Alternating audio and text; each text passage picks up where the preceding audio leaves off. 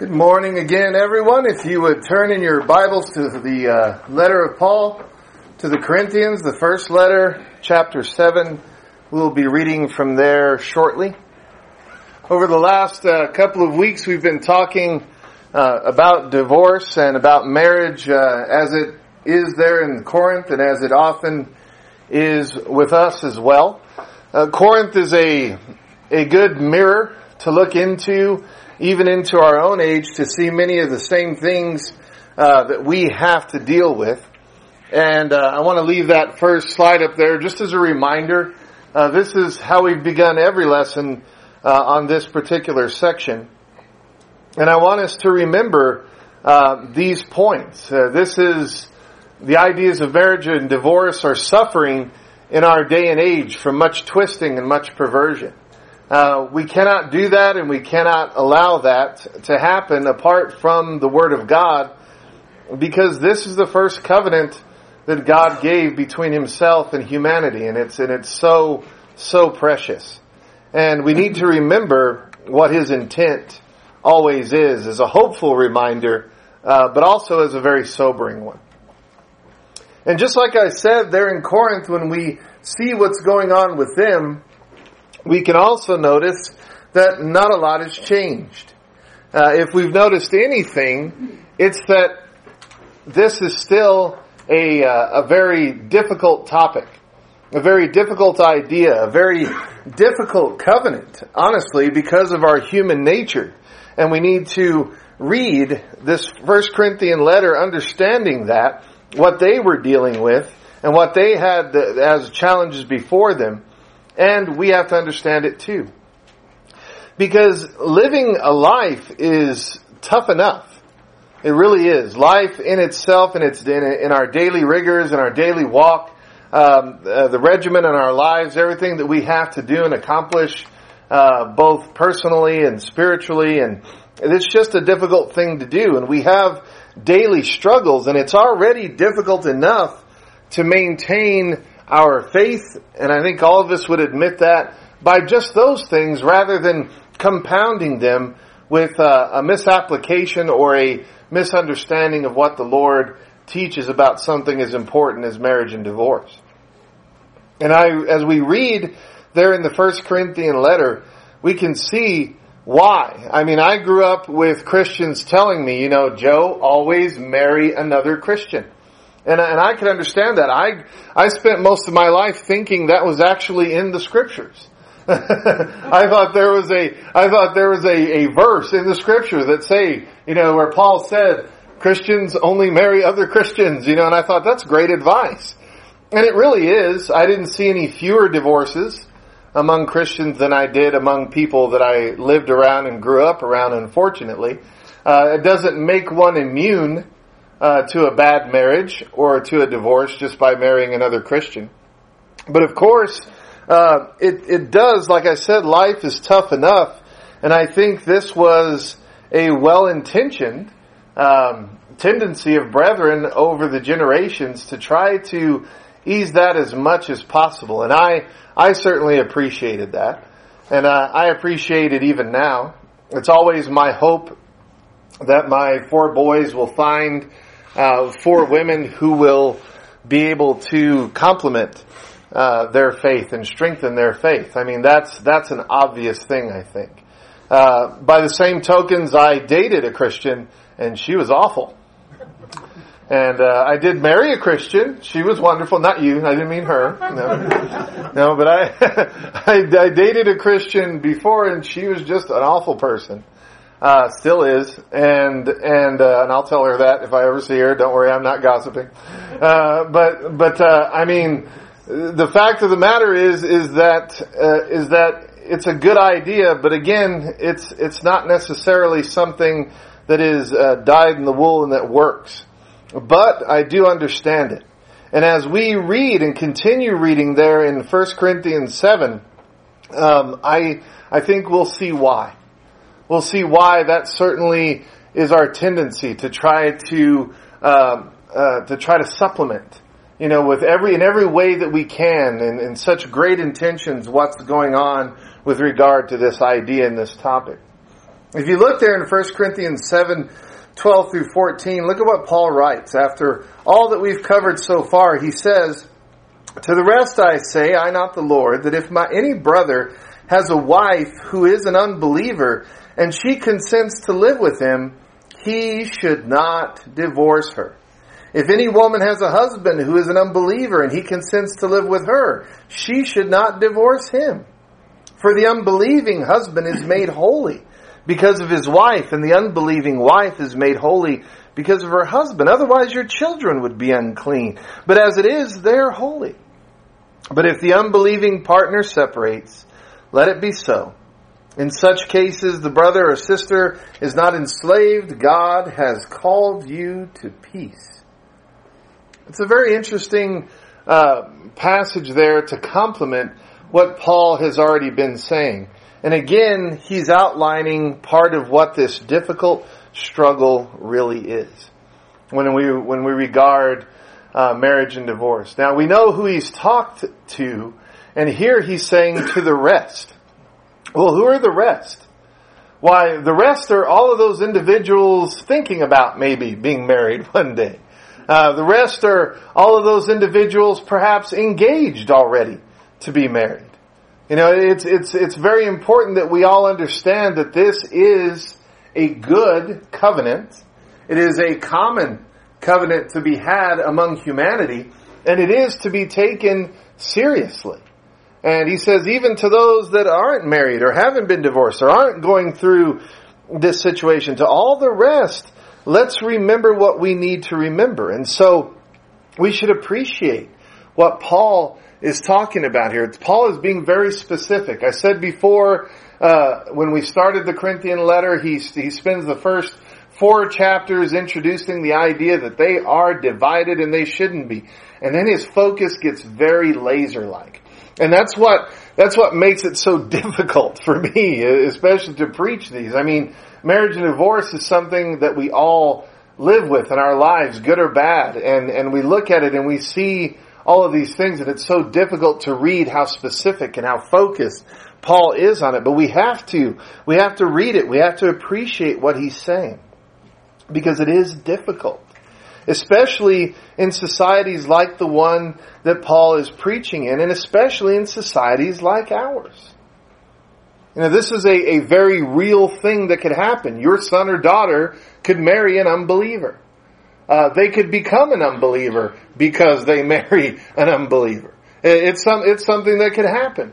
Uh, they also could uh, hopefully help others to become believers themselves and stay believers themselves. And uh, that would be the goal. That would be the hope. Uh, that should be uh, the confidence that we have with them and that they have in themselves. Hopefully that'll be the case. But it is very difficult. Um, we have, for lack of a better term, a patriarchal society here. If a, if a woman married a man, she adopted the the religion of his household. That was expected, whether he was Jewish, uh, whether he was Christian, or whether he was pagan. Okay, whether he was uh, someone practicing uh, other religions of other of other nations or other places. Uh, and so, again, you have a congregation of individuals here where there are families, there are leaders that are exercising their will in a matter of dominance over those who may have been believers but now are married to unbelievers or, or whatever um, combination you may see there. So, let's remember that Paul also, as we read this, and, I, and I've seen this written down in commentaries and in articles and, and heard people say things like this, even in the church, unfortunately, that he's just giving his opinion. You know, whenever Paul says, I, not the Lord, he's not just giving his opinion. Okay, th- this is this is an apostle of the Lord. This is an apostle of Jesus Christ. Uh, it amazes me that we have people, sometimes Christians, uh, sadly, who say, I believe in the in the plenary verbal inspiration of the Bible. And what that literally means is I believe that every word that is written in the Bible is inspired by God, just like Paul wrote to Timothy. And almost in the same breath, they go, but Paul sometimes just gives his opinion. No, he doesn't. No, he doesn't. You either believe in plenary verbal inspiration or you don't. Uh, quit playing ping pong with the Word of God, please. Okay, you either believe that Paul was inspired to say these things or you do not. And I've had some people say, well, what about that I, not the Lord? Well, you know, the Lord, when he was on the, on the, on the earth, as we're reading, uh, valiantly in this morning classes, those of you who might be missing the morning classes, man, you really should not do that. We're having an excellent, excellent class in, in John. And, uh, and the class is going on very well. The comments are wonderful. The teaching's wonderful. And I mean, we're just, we're going at this. Jesus was on the earth for a very short period of time. And he could not cover everything. So when Paul says, not the Lord, he's just basically saying, uh, if I understand verbal plenary inspiration correctly, he's just saying Jesus did not address this when he was on the earth. Like he did in Matthew nineteen nine, with the, with the exception of divorce for fornication. He, he, he addressed that. But he doesn't address this that Paul is addressing. So he says, I, not the Lord. He's not saying he has less authority. Okay, and so we've got to be very careful of that. He's saying this is what the Holy Spirit demands. If Jesus were here right now, he would say the same thing. And we have to make sure we're not discounting that or cheating on that. And so it's important that, that we understand what Paul is saying here. Um, Paul is fulfilling his apostleship by inspiration. And the, and the Lord may not have spoken on this specifically, but still it is uh, that which Jesus himself promised. And just to kind of... Um, and Jared's going to throw something at me, but if you go to John sixteen, just real quick... Uh, uh, we do this sometimes, run over each other's toes, unfortunately. But if you look at John sixteen, verses twelve through fifteen, uh, Jesus says, I still have many things to say to you, but you cannot bear them now. When the Spirit of truth comes, he will guide you into all the truth, for he will not speak on his own authority, but whatever he hears, he will speak, and he will declare to you the things that are to come. He will glorify me. For he will take what is mine and declare it to you. Okay, that's that's what's going on here. Uh, Paul is being declared to by the Holy Spirit, and he is revealing exactly what we need to understand uh, on a difficult issue here in uh, First Corinthians seven. Again, it's a very difficult struggle. Paul's not uh, discounting that. The Holy Spirit, God, is providing for that. And we should also appreciate that Paul is saying, don't divorce. You know, if uh, this is something, and like we said before, and we'll look at this again, divorce happens. Nobody doubts that. It's something, unfortunately, we cannot avoid.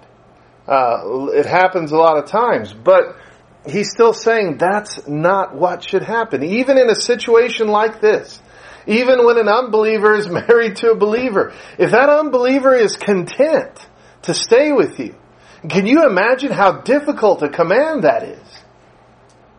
I don't know if you've ever been married to an unbeliever, or if you uh, have a family member or a loved one that was married to an unbeliever, but is it a struggle or not?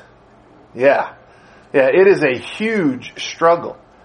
And Paul is saying here, but the covenant takes preeminence. The covenant is the most important thing. So we are all to remember that. If you have ever seen uh, an unbeliever and a believer married and the struggle that goes on with the faith between those two, it can get rough. It can get really, really rough. And, and so that's what Paul's saying. Still, if they're content, you endure. You persevere. You you work towards the end result, which is faith for all. And and that's the idea here. And it's just such a, a beautiful, really thing to say. So wonderfully loyal and all-consuming. And he just says, do not divorce. Because he says marriage can provide a cleanliness and a holiness. Again, a beautiful promise. Now remember, uh, the covenant of marriage is from God to all humanity. And that's what we need to remember here. It's not just a, a chosen few in the church. That's what he's telling the Christians there. It's not just a chosen fruit, uh, chosen few who happen to be Jewish at the time. He's, you know, he's saying it's not about that. All created humanity is subject to this covenant. And this covenant has a purification to it that is necessary within it. It has a, it has a purifying effect. If we let it have its work, it actually cleanses. Now, what he's not saying is that this is an autosave property for an unbelieving spouse. He's not saying that. He's not saying you save your spouse by being married to them. But he says the covenant and the family is undefiled. Okay, the, the idea is there's no impurity there. The, the covenant is made uh, apart from belief or unbelief, so as to create a unified covenant under God. Because it, it came before the law of Moses. And it came before the church. It precedes, just like the faith of Abraham precedes the faith that is found in the law. So the covenant of marriage precedes the other covenants. And it's actually uh, so great and so pure in and of itself that it can keep a relationship and a family pure. That is a beautiful promise. And that's exactly what Paul is saying here, and we need to remember that. However, we also need to remember that in spite of all of that, divorce does happen. Again, just like we said before, it happens. We've noticed this. Uh, a marriage takes the conviction, the response of two people. If there is only one person fighting to keep that marriage together, that marriage is probably doomed to failure, although I have seen marriages last where there was only one trying really hard to keep that together.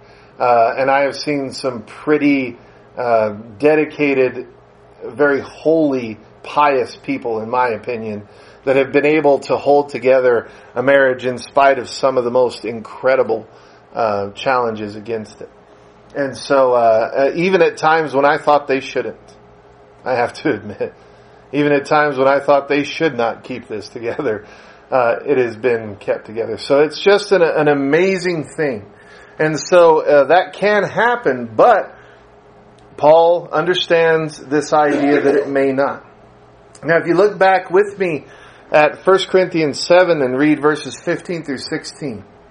But if the unbeliever, if the other, if the unbelieving partner separates, excuse me, let it be so. In such cases, the brother or sister is not enslaved. God has called you to peace. Wife, how do you know whether you will save your husband? Husband, how do you know whether you will save your wife? Uh, as a matter of fact, in the case that I was talking about, the sister quoted this passage to me. And I could not argue with her. Because I, I told her, I said, he's done this and he's done that and he's done this and he's done that. And she goes, how will I know? If I separate from him, how will I know if I, if I, if he's saved or not? He might be saved. How do I know that? And I have met others that did the same thing. Why, why your husband's terrible. You know, he's doing terrible things. So I wait. I wait on the power of God. I keep my faith. I keep my dedication. I keep my own purity. And I wait. And I encourage. And I will win. That just blows me away. Or rather, God will win through me. That's just an amazing thing to say, an amazing way to feel. Can you imagine the perseverance of that? And, and so we just look at that and we see that. And, and that's what Paul's talking about here. How do you know whether you will save them? How do you know? Now, this is something that God does, that God provides for. Just a, an amazing thing that Paul is writing here. And, and he's using... Again, laser-like, specific, and illustrative language that implies that marriage is never to be seen as servitude. And uh, and we're going to uh, talk about that more, as especially this evening. But the fact of the matter is, Paul is talking here about the idea that we should never see marriage as slavery. Now, we joke about that, don't we? Marriage, unfortunately, is the butt of many jokes. uh, where it really shouldn't be. We often make this mistake. Um, you know, we'll call our spouse, at least I've heard men do it, the old ball and chain. Right? And, and you know, is that, is that, every time I hear that, I look at them and I go, hmm. Well, I gotta go home to the old ball and chain. You know, is I is that what you put on your Valentine's Day card? I love you so much, ball and chain. You know, I, I don't know that that's a very sweet, you know, that's not sweet terminology at all. It's actually kind of cold. It, it, it implies imprisonment, slavery, uh, servitude. You know, and Paul is saying, this is not about slavery. It's a very sad rendering, even though it may be comical. Um, uh, it's a sad rendering of slavery, and Paul is saying you're not supposed to look at it that way. Uh, uh, uh, an unbelieving spouse that's content to leave, you're not supposed to look at that and go, well, I just got to stick with you no matter what, even if I have to live in the closet because I'm I'm a slave to you. No, you don't. That's what Paul is saying. You don't have to think that way. You don't have to believe that. Uh, over the, it was at least a generation ago, it was a while back, I remember hearing as a kid, uh, brethren saying, well, you know, you know, the, the women that aren't supposed to leave the men, and the men aren't supposed to leave the women because they have to have that, that conjugal, uh, that, that's what he's talking about. The slavery is that conjugal relationship, that sexual relationship. And, and I'm like, huh? You know, no, I can't be married to you, but you just call me, you know, whenever you need me to be there. That doesn't make any sense at all. You know, so Paul is not talking about that. Any of that. Paul is not talking about looking at marriage as a, a, a slave state. And he says that's very important that we understand that. This covenant is not designed that way. And so divorce that is due to defiance of that unbelieving party, it simply must be endured. There's there's nothing you can do about it. I'll never forget that. I remember one of my brothers saying he was before the judge, and his wife was uh, filing for divorce against him, and he pleaded with the judge. He said, I am not going to sign these papers. I do not want a divorce. I do not believe in divorce. You know, the judge looked at him and he said, Bud, you're dreaming with your eyes open. And I looked at my brother and I said, the judge told you that? He said, yeah. He said, he said it was so cold and so cruel. You know, it, not even a, well, I'm, I'm glad you feel that way. And, and you're a real, you're a real sharp person for thinking that, but you know, not that. He just looked at him and he said, sir, you're dreaming with your eyes open, open. This divorce is going to happen whether you want it to or not. That's true. That's the way the law of the land looks at it. That's the way it is. That's the way it's rendered. And so Paul understands that. He understands that the, the unbelieving spouse especially can get cold and just walk away. And he says you've got to endure it. But then look at what he says. Understanding that. In that understanding, we now can read forward a bit and see what else he says about that. Look at verses seventeen through twenty-four with me. Only let each person lead the life that the Lord has assigned to him, and to which God has called him. This is my rule in all the churches. Was anyone at the time of his call already circumcised? Let him not seek to remove the marks of circumcision. Was anyone at any time at his call uncircumcised? Let him not seek circumcision. For neither circumcision counts for anything nor uncircumcision, but keeping the commandments of God. Each one should remain in the condition in which he was called. Were you a slave when called? Don't be concerned about it. But if you can gain your freedom, avail yourself to the opportunity. For he who was called to the Lord as a slave is a freedman of the Lord. Likewise, he who is free when he is called is a slave of Christ. You were bought with a price. So do not become slaves of men. Brothers, in whatever condition each was called, there let him remain with God. Notice that, that Paul makes a very difficult illustration here. He is not telling the believer married to the unbeliever that they are called to peace and they can be married again. He's not telling them that. There have been many who read this and teach that the call to peace there is an exception for remarriage, you know, in this passage, just the way uh, that it is taught similarly in Matthew nineteen nine. No, no it's not. No, it's not. That is not what he is teaching here. And there are those, even in the church, that claim this is the third exception, on par with the death of a spouse and with the exception found in Matthew nineteen nine. But that just simply isn't so. Instead, a divorce because of an unbeliever's departure must go back to what we read in verse eleven. That's what he's saying. When we look back at verse eleven again, there in that passage, we read what Paul's intent was, and it hasn't changed. Be reconciled or remain unmarried. That remaining is still the remaining he's talking about. Remain in the state that you were called. If your unbelieving spouse walks away from you, you may have to endure a divorce, but now you have to remain. And you have to live the life that you have been called into and not look to change it. Just like someone who is circumcised doesn't have to be Uh, uncircumcised, or someone who's a slave doesn't have to look for their freedom unless they can find it. He said that's the same thing. If you find yourself divorced, then that is the state that you're called in. And Paul is being very specific about it, telling them to remain as they are called. Now, the other side of this we learned in a previous lesson. This is also not authorization Uh, that being baptized into Christ washes away your former spouses. That's also not the uh, the teaching here either. This is not the focus of Paul in this place. What we know for sure, and what we always know for sure, is we are granted one marriage for life. We know that. We know for sure that the death of a spouse is the exception to that. You know, inferences and implications aside, God has spoken clearly about His covenant's pure nature and purpose. And we also know that Jesus offered only one other exception. You don't really call, I don't call death an exception, but it is.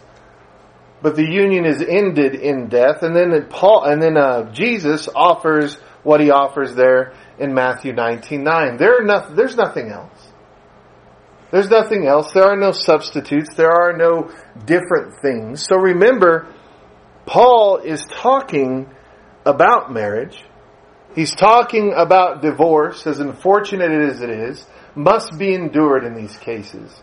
And he is speaking particularly to the betrothed. Now, it's important that we remember that's who he's talking to here, because we're going to read uh, the rest of the verses and understand that particular focus in this passage. And he says now concerning the betrothed in verse twenty-five, if you would look uh, with me at the rest of the of the chapter there. I have no command from the Lord, but I give my judgment as one who by the Lord's mercy is trustworthy. Now, that's a lot different phrase than what he said before. Okay. He says, I think that in view of the present distress, it is good for a person to remain as he is. Are you bound to a wife? Do not seek to be free. Are you free from a wife? Do not seek a wife. But if you do marry, you have not sinned. And if a betrothed woman marries, she has not sinned. Yet those who marry will have worldly troubles. And I would spare you that. This is what I mean, brothers. The appointed time has grown very short. From now on, let those who have wives live as though they had none. And those who mourn as though they were not mourning, and those who rejoice as though they were not rejoicing, and those who buy as though they had no goods, and those who deal with the world as though they had no dealings with it. For the present form of this world is passing away. I want you to be free from anxieties. The unmarried man is anxious about the things of the Lord, how to please the Lord, but the married man is anxious about worldly things, how to please his wife. And his interests are divided. And the unmarried or betrothed woman is anxious about the things of the Lord, how to be holy in body and spirit. But the married woman is anxious about worldly things, how to please her husband. I say this for your benefit, not to lay any restraint upon you, but to promote good order and to secure your undivided devotion to the Lord. If anyone thinks that he is not behaving properly toward his betrothed, if his passions are strong, and it has to be, let him do as he wishes. Let them marry. It is no sin. But whoever is firmly established in his heart, being under no necessity but having desire under control, and has determined this in his heart, to keep her as his betrothed, he will do well. So then he who marries his betrothed does well, and he who refrains from marriage will do even better. A wife is bound to her husband as long as he lives. But if her husband dies, she is free to be married to whom she wishes, only in the Lord. Yet in my judgment, she is happier if she remains as she is. And I think that I, too, have the Spirit of God. What a what an amazing passage. You know, we, we look at that, and we conclude with that in this lesson, and we read it. And what powerful advice. Now, this definitely is a section that I would say contextually has the uh, the evidence that, that Paul is giving his good, Christian, apostolic, wise, evidence-based advice to these individuals here. Uh, and this is advice that we need to understand in our context as well. And I think that's terribly important. Here is the passage for the betrothed. Here is the passage for those who are fiancés. Here is the here is the passage for those who are dating, intending to look towards marriage. Here is the passage. Persecution can shake your faith. Paul is being very clear about that. And in our day and age, I was sitting here thinking, you know, uh, what do we have to deal with like they had to deal with? You know, I think there are many things in our day and age that could put our faith on hold, uh, challenge it, or even end it.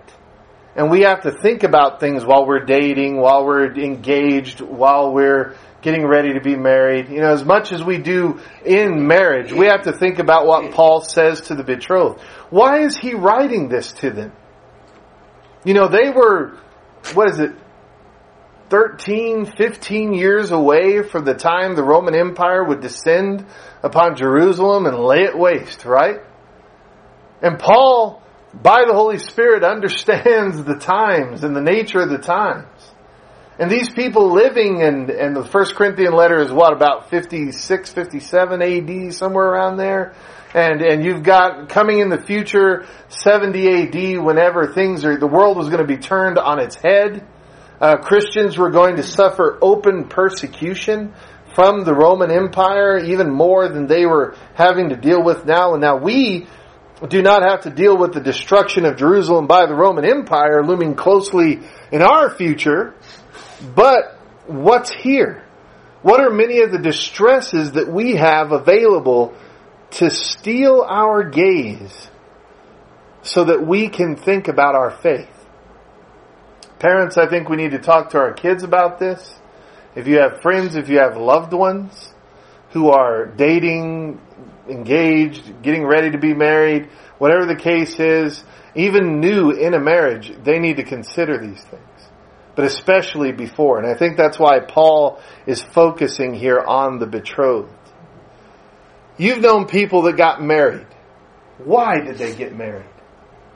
Do we ever ask ourselves why we want to be married? I think Paul is being very laser-like in his focus about this. Why exactly is it that you have to do this?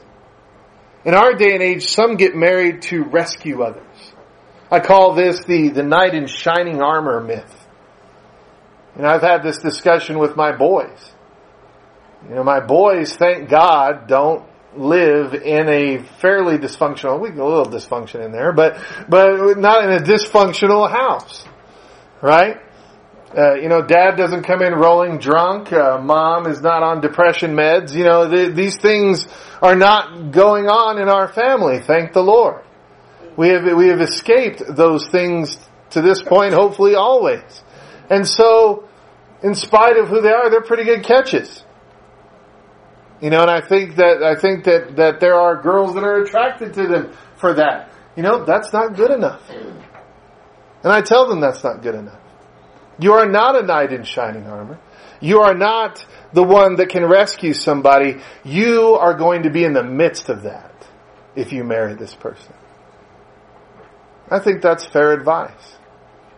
Does that mean you shouldn't? No, it doesn't mean you shouldn't marry, but it does mean that you shouldn't think that you're the knight in shining armor, because I'm going to tell you something, you're not. We all need encouragement. We all need uh, faith, and we all need the reinforcement of that faith. And we all need good advice. You're not going to be able to walk through life bulletproof, and nothing can touch you and save her or him from everything. Okay, that's a myth, and you're not going to be able to do that. And some marry because of the family that they can inherit. I call this the re- the refuge of a better family myth. I know that there are people that go, man, I want to marry him or I want to marry her because their family doesn't stink like my family does. And I would love to marry into that family. I've known, you know, we, we talk about mother-in-laws and father-in-laws, right? I joke about my mother-in-law all the time, and I have the best mother-in-law you can have, but I hate not being able to joke about it. So I joke about her. You know, she's just wonderful. How many of you have had mother-in-laws that, mm, father-in-laws, mm, not so great? You know, and you, you, you're there and you see that, and I think sometimes we marry into better families just so we don't have to be in ours. Is that a reason for a marriage? No. Can you still do it? Of course you can. You can still be married. It, it, again, Paul's not saying don't be married. He's saying think about it. I've known people that married because it gave them some kind of advantage. You know? You know, Buddy Payne's got a daughter, and I'd love to be married to Buddy Payne's daughter so I could be in Buddy Payne's family. Is that the reason? Is that the reason to marry that, that person? You know, that doesn't make any sense. Who wouldn't want to be in Buddy Payne's? No, I'm just kidding. No, but, but I'm just saying, is that the reason for being married? No, of course not. But sometimes we will talk ourselves into that. And then, of course, there are the things we read in the books, the things we see in the magazines, the T V shows that we think, you know. I can't tell you how many times I have talked to young people and they look at me, but isn't that the way things are supposed to be? And I tell them, yeah, forty-five minutes on a on the, on your favorite T V show on a Tuesday night, that may be the way it works out, but that's not real life. That is not real life. What you read in your books, honey or sir, is fantasy. It's idealized. That's not the way it works. This kid at school who thinks he's a homosexual still hasn't talked to me, and I'm dying for this conversation with him. But I can't initiate it. Because I just want to tell him, what you see on T V, what you see, hear, and read in the stories, that's not the lifestyle that you're going to have. That lifestyle that you want is filled with drugs and violence and dysfunction, and you are promiscuity, and you're going to have to live with that. I don't even have to mention sin. Still haven't had that conversation, and it's killing me. You know, because, you know, I just, uh, gotta, I gotta let it, let it come on its own, you know, sometimes. But it's just incredible. It's incredible. These are the things we have to teach. It's not about romantic notions. And, and the worst, I think, not the worst, but one of the ones that really scare me is I think people get married to erase their past. To try to erase something that, that has been awful in their past. Well, my, my first marriage was junk. So I want to be married so I can just forget about all that. Let me tell you, the scars don't go away. They just turn into something else. You know, you cannot replace how terrible something has been with the prospect of something that could be better. I mean, it just doesn't work that way. Now, does that mean you shouldn't be married? Of course not. You know, of course not. And that last one there, some may erase or replace a bad a bad past. I can't tell you how many times. I, well, you know, my daughter got pregnant. Now she's got to marry the guy. What? Yeah, there's a basis for marriage. You're able to procreate. No, that is not the basis for marriage. No. So when somebody, if anybody ever comes to me and goes, well, I, she's pregnant, so I guess I got to marry, I'm going to be like, no! You have to be a father. You can't run from that anymore. You're a dad. But you you want that to be the basis of your marriage? Mm-mm. Now, people can respond to other things. They can say, well, of course I don't want that to be the basis of my marriage, but I'm dedicated to the other things too. Well, that's different. But most of the time we focus on these things, don't we? If we're being honest, we allow one of these terrible, terrible reasons to be the reason, the foundation of why we enter into God's covenant of marriage with somebody else. And it's automatically deficient when we allow that to happen. Can we overcome the deficiencies? Of course. God can, through us. But we have to be careful. And Paul makes a lot of reiterations here. Again, he talks, as we read that passage there, about self-control. In verses thirty-six through thirty-eight, again, that's what he says. Uh, let them marry if, right? If his passions are strong. Yeah, I mean, we don't want this to be fornication. We don't want fornication to be in the marriage. So like we said before, it, marriage can be an antidote for that. But the other things must be there. Marriage must not only be about the outlet for your sexual desire. It can't be that. And, and Paul's definitely teaching about that, but too often it is just that. The marriage covenant is about what we will do for one another. And that's why we're going to explore that in this evening's lesson. The marriage covenant is not about slavery. It's not about what I can get out of something. It's not about how I can make my life better. The marriage covenant is always about how we can help one another in faith. What we will do for one another, for purity. That's what it's about. And that's what we need to learn. And that's what we need to teach. One man and one woman, married for life, is God's marriage law and covenant. Paul reiterates that in verses thirty-nine through forty. But look at what he says. I just wish that people could live on their own.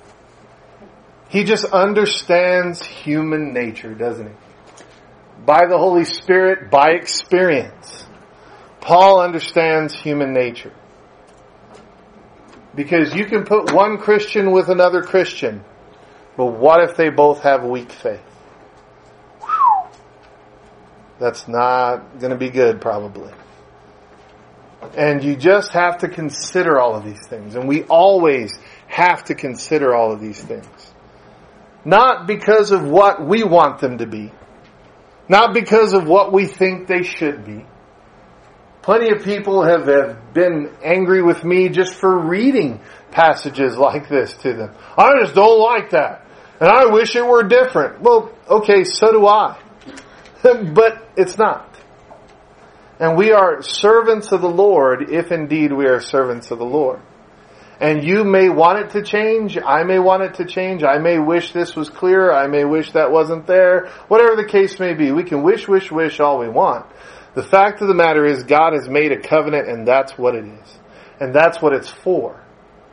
And again, if we are in that covenant, any of us sitting here today, let's remember these rules. Let's remember these things that can produce the purity of that relationship.